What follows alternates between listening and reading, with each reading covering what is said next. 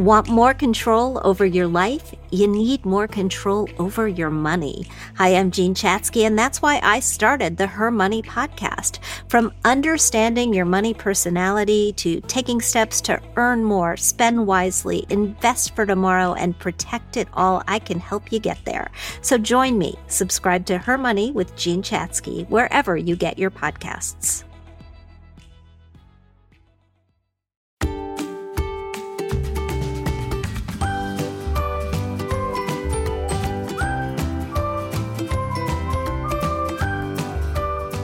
There, everyone. This is Nurse Mo. Welcome back to the Straight A Nursing Podcast. I am so, so happy that you're here with me today. This is episode 127, and we're doing a pharmacology topic today. I know you guys really struggle with pharmacology. So today we'll be looking at diltiazem. So before we hop into that, I want to take a quick moment for our listener shout out because I love hearing from you guys, and I just want to say thank you so much back to those of you who take the time to rate and review the podcast. So, Nurse Rormack writes, Time well spent. Nurses and student nurses don't have a lot of time to throw around, but this podcast is well worth a fraction of it. I find myself able to cement what I'm hearing in lecture and seeing in clinical while listening to Nurse Mo. I've learned new ways to absorb information with the latte method, and those telemetry brain sheets have become our class's favorite method of receiving and giving report. I could not be more grateful to have this tool available at my fingertips. Thank you, Nurse Mo, for the time you spend to deliver these amazing podcast episodes. I appreciate it more than I can tell you. Well, I appreciate you so, so much. And all of you who take the time to listen to the podcast. It is my sincerest hope that it helps you study, review more effectively and efficiently. So, again, the topic for today is diltiazem, and we're going to be going through this using the Straight A Nursing acronym DRUGS, D R R U G S. So, you guys will see diltiazem used a lot in the clinical setting, and we'll talk about why we use it and how it works. So, if you're looking for more information about safe medication administration, I really want to remind you that I do have a very handy document called Bulletproof Your Medication Administration. So, if you're in for semester clinical, especially, and you really want to cement those good habits, I invite you to go download that. I will link to it in the show notes. And actually, it's really good for anybody at any time. It's going to go beyond the five rights of medication administration and take into account other factors that really need to be thought through as you think critically through your patients and giving the medication safely. So that form is called the Bulletproof Your Medication Administration. So I will link to that below. So when we look at the DRUGS acronym, D R R U G S, D stands for drug class. And if I could express to you guys the most important thing to learn about pharmacology is learn those drug classes. A question came up in my Crucial Concepts boot camp group. So, Crucial Concepts is the course that I have for incoming nursing students. And then we have a Facebook group that goes along with that.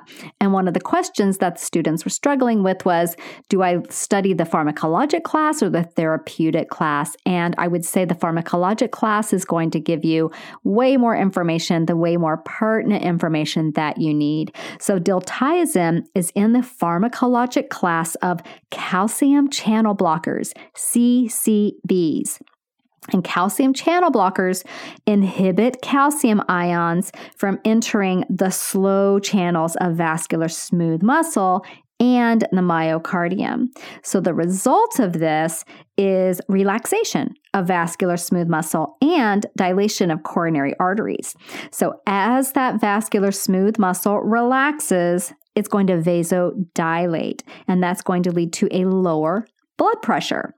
And because calcium channel blockers also dilate the coronary arteries, they increase oxygen delivery to the heart as well. So that's a good thing. And then again, we talked about the muscle of the myocardium, diltiazem is also going to exert an action on that AV node and it's going to decrease that AV node conduction and that can slow the heart rate. So diltiazem is in the class of calcium channel blockers. It's going to inhibit calcium from entering the what we call the slow channels of that vascular smooth muscle, the myocardium. We're going to get, as a result, vasodilation, lowered blood pressure. We're going to get better flow through the coronary arteries, and we're going to get slowing at the AV node, leading to a slower heart rate. So that's the drug class in a nutshell, what calcium channel blockers do. So, you guys, if you're faced now with a different calcium channel blocker, guess what? You kind of know how it works, why it works, and where it works. So, you know a lot about the drug already just by knowing the drug class and the pharmacology behind that.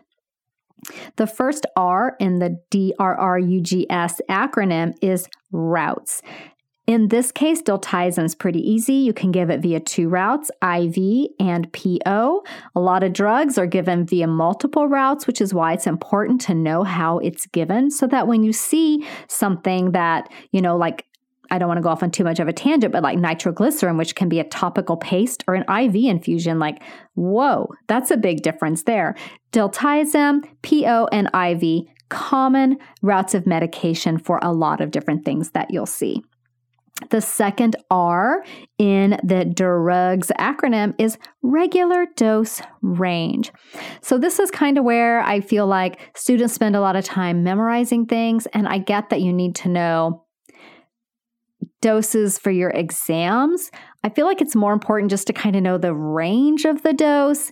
And by this, I just mean know when a dose is wildly outside that range because that's a safety issue in the clinical setting, you're always going to have resources at your fingertips to look these things up. So we look at a regular dose range for the idea of okay, I have a general idea of what a regular dose range is. So, diltiazem could be in an extended release tablet or it could be in a tablet that the patient takes multiple times per day. For those extended release tablets, a typical dose range of 180 to 240 milligrams is considered pretty standard.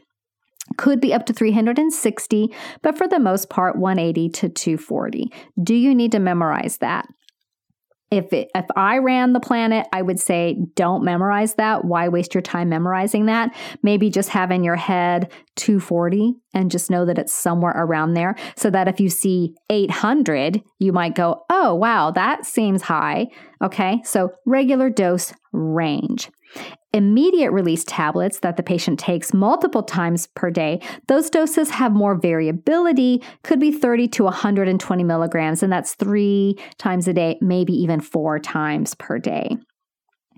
One thing to know, though, that you could have on an exam is that if the patient is also taking simvastatin, which is used for hyperlipidemia, then they're going to receive a lower dose of diltiazem. This may or may not be an exam question, but I could see some nursing professors trying to trick you up with that, even though you're not writing the prescription and you're not the pharmacist fulfilling the prescription. Maybe there'll be an exam question about maybe the patient's on simvastatin and they're also getting the max dose. And would that be a safety concern that you'd want to bring to the physician's attention? Very possibly, yes, you would. IV doses for diltiazem. Now, these can be intermittent, like an IV push medication, or it can be a continuous infusion. So, as a intermittent IV push medication, that dose is essentially 0.25 milligrams per kilogram. And then that continuous infusion runs about 5 to 15 milligrams an hour. And we like to not run this for more than 24 hours. Okay, we like to look then at other things to achieve the same effect that we're getting from the continuous IV infusion. Obviously, patients can't go home on a continuous IV infusion of diltiazem. So maybe then they would transition over to the PO medication instead. Okay, so that's the regular dose range. The U in the DRUGS acronym for diltiazem, we're looking at how it is used.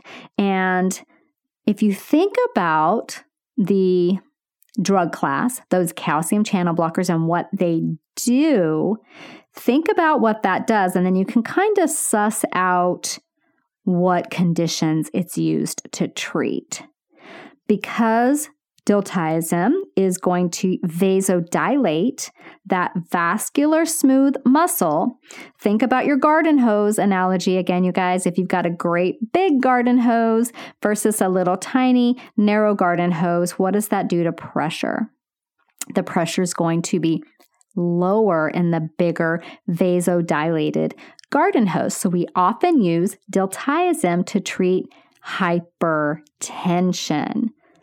You'll also see it used for angina and coronary artery spasms. Why? Again, look at what it does to those coronary arteries. It dilated them, right? So, as those coronary arteries dilate, they get nice and open, they get really good blood flow, they get lots of oxygen, they're happy angina pain gone, coronary vasospasm hopefully not happening. So we can look at it as a treatment for angina or coronary artery spasm. Sometimes it's used, um, I would say, more for like preventative to prevent the angina from happening in the first place. Typically, if patients are having acute onset of angina, the medication I see most often used for that is nitroglycerin.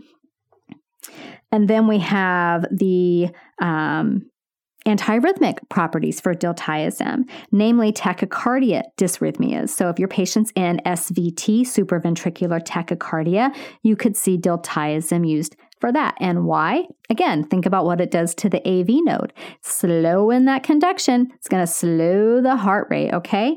And then you could also see it with atrial fibrillation and atrial flutter. Now, it's not going to put them back into sinus rhythm, but if the patient has a high ventricular rate with that atrial flutter or that atrial fibrillation, then they can take diltiazem and at least get that ventricular rate under control.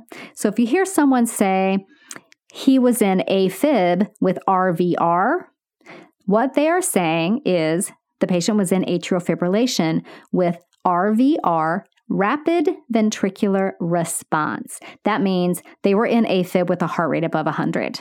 And we typically don't like that. We like the heart rate to be under 100. Patients can hang out and chill in AFib all day, every day, as long as they're significantly or adequately anticoagulated, but we want that ventricular rate to be under 100.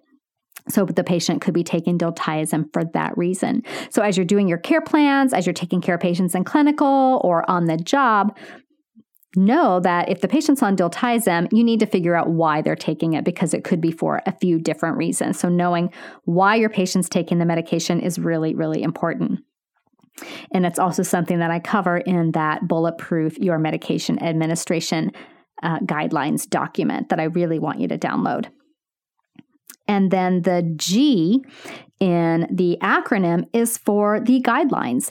This would cover the administration guidelines that you, as the nurse, are going to follow. So, with any medication that affects blood pressure and heart rate, you're definitely monitoring their blood pressure and their heart rate. Take those measurements before you give the dose and then at regular intervals according to the policies of where you are working or in your clinical. In addition, anyone who's getting that continuous IV infusion of diltiazem will be on continuous cardiac monitoring. So they're going to be um, in a critical care setting. Some step down telemetry units may do continuous diltiazem infusions if they're at a constant rate, not being titrated up and down. So those patients are on continuous monitoring as well. And the reason is because bradycardia can occur. We want to keep a close eye out for that. And severe hypotension can occur as well. So, with that continuous cardiac monitoring, we're most likely taking their blood pressure every 15 minutes. Can you imagine getting your blood pressure taken every 15 minutes for 24 hours? Yeah, so it's no fun for the patients at all. So, if your patient is taking diltiazem as a treatment or a prevention medication for angina, then you really want to do that focused angina assessment, you want to make sure that you're covering all the key components. And one way to easily remember is through the PQRST framework.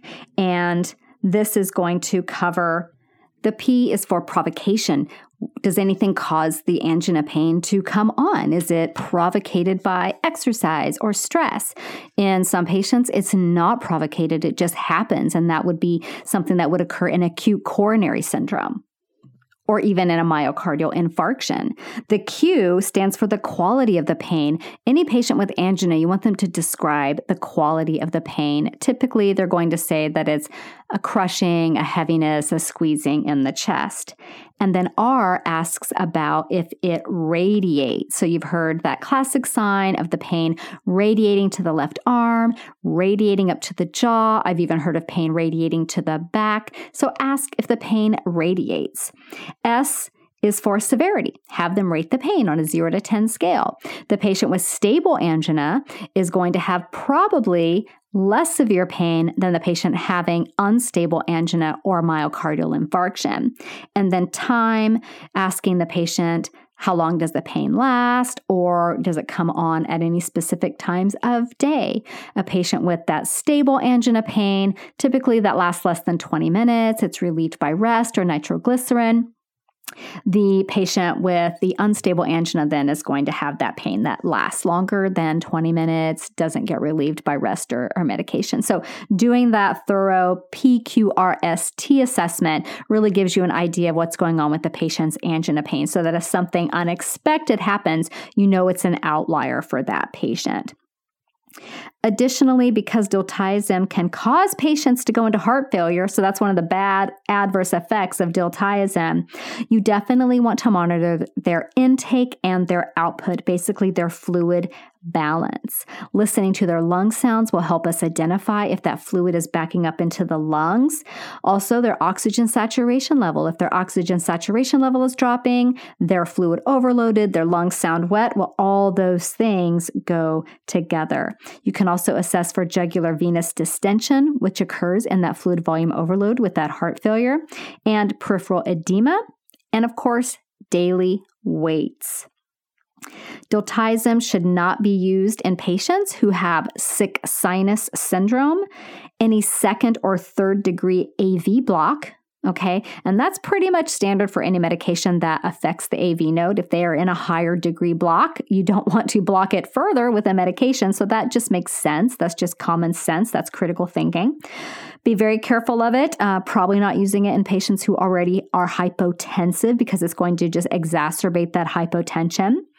And the patient is currently on rifampin, a medication that we use to treat tuberculosis. This is not going to work together, so we're not going to have those two medications going at the same time. Any patient with pulmonary congestion or even patients with a recent MI likely not going to be getting diltiazem. Use this medication in caution with your elderly patients and those who have severe liver or renal disease, ventricular arrhythmias, or heart failure, because again, it could exacerbate that heart failure, make it worse.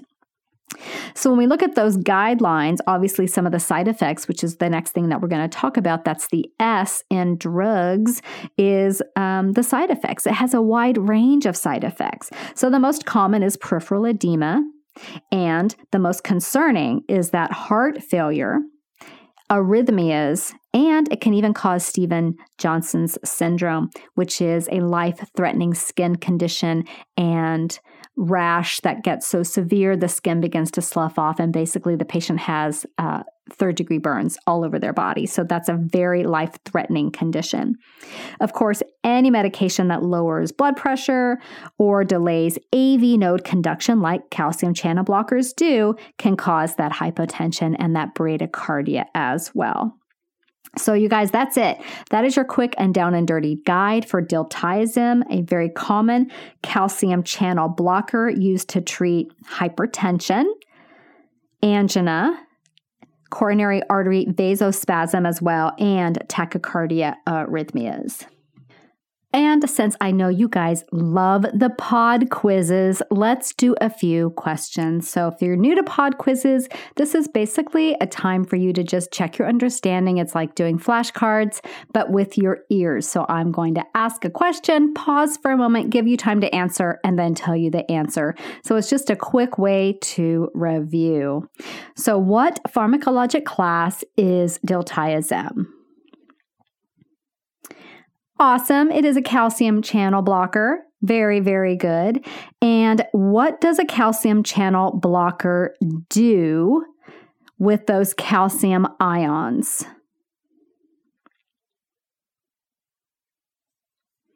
The calcium channel blocker is going to inhibit those calcium ions from entering those slow channels of the vascular smooth muscle and the myocardium. And when we inhibit that calcium ion from entering the vascular smooth muscle, what does that do to the vascular smooth muscle? Does it cause it to dilate or constrict, relax or constrict? It causes that relaxation, which then leads to vasodilation. What else besides systemic vasodilation? What else does it dilate? The coronary arteries very, very good. So, as that vascular smooth muscle dilates, does that cause blood pressure to go up or go down? It's going to cause blood pressure to lower. Excellent job. And then, what condition does it treat by dilating the coronary arteries? It's going to treat that angina and prevent that angina from occurring, hopefully. What effect does diltiazem have on the AV node? It's going to delay conduction at that AV node. And what does that do to heart rate? It's going to slow the heart rate. You guys are doing fantastic. What are the two routes that we can give diltiazem? Perfect. It's IV medication or PO medication. So, with that PO medication, would a dose of 200 milligrams a day be more appropriate or a dose of 800 milligrams a day? We're looking at that more like 200 milligrams per day for that extended release tablet being way more appropriate than 800 milligrams per day. If the patient is also on this drug used to lower cholesterol, then we want to make sure that they're at a lower dose. What drug was that? That was simvastatin. Very, very good. And then for that IV continuous infusion, what's the time limit for how long we want to run that infusion? What do we generally try to stick to? Generally less than 24 hours. Very, very good. So, I want you to name a few conditions that diltiazem would be used to treat.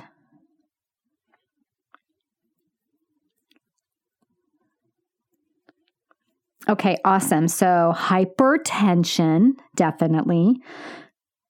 Angina pain, we're going to prevent that coronary artery pain um, like by keeping them nice and open. So um, the coronary arteries stay open then we don't get that heart pain that angina pain. And then another one would be coronary artery vasospasm as well as tachycardia dysrhythmias like which ones were they? If in case you didn't catch them before Very good. Supraventricular tachycardia, and then AFib or aflutter with that rapid ventricular response. Okay, so we're going to talk a little bit about the guidelines of giving diltiazem. What two things do you want to monitor before you give this medication? Blood pressure and heart rate. Very, very good. And then, what if your patient is on a continuous infusion? What monitoring do you want to have in place? Continuous heart monitoring, so that continuous telemetry monitoring, and you want to be checking their blood pressure pretty darn regularly. In the critical care setting, that would be every 15 minutes when we're titrating that medication up and down. And then, what is the acronym for remembering how to do an angina assessment? It was five letters. What were those letters? Very, very good. Okay, so the first one was P. What does that stand for? Great. Provocation. What provocates the pain? Sometimes it's nothing, and sometimes it's exercise or stress, something like that. And then what about the Q? What does that stand for? That's for the quality of the pain. Very good. And the patient might describe it as what? Yeah, like crushing, heaviness, squeezing of the chest. R stands for radiation. Does the pain radiate to another part of the body? And where would it typically radiate if it's really severe? Maybe that jaw, that left arm, maybe even the back. Very good. The S stands for severity. Awesome job. And then the T is for time. Very good. So in stable angina we're generally looking at what kind of time frame for the pain that angina pain. Usually less than 20 minutes typically relieved by rest or nitroglycerin or calcium channel blocker. And then for unstable more than 20 minutes. Very good. We're not going to give diltiazem to patients with what kind of heart blocks second or third degree blocks. And then a medication used to treat tuberculosis cannot be given concurrently with diltiazem. What was that medication called? Rifampin. Very, very good. You guys are awesome. And then what would be um, the most significant side effects that you would see? The most serious side effects. One involves the skin. Do you remember what that's called? That is Stevens Johnson syndrome. And then two others involve the heart. Do you remember what those were? Heart failure and arrhythmias. So, very, very, very good. You guys are awesome. So, that's uh, a quick little pod quiz on diltiazem. And you guys, I know you love the pod quizzes so, so much. I'm working on a really exciting project that will have a heavy, heavy focus on pod quizzes. I don't have all the details just yet to share with you. And I want to make sure I have all my ducks in a row before I give you actual details. But if you go to straightanursingstudent.com forward slash announcements, you can see some information there and get on the wait list so that I can alert you when this project finally comes to fruition. And I'm hoping that will be in the next couple of months or so. So, again, super exciting, big project that I think you're going to love, especially if you're into the pod quizzes. So, I will see you guys back here next week when we will talk about otitis media. We got to talk about pediatrics, and that is a very common pediatric condition, otitis media. So I'll see you back here next week. Bye for now. This podcast is brought to you by Straight A Nursing.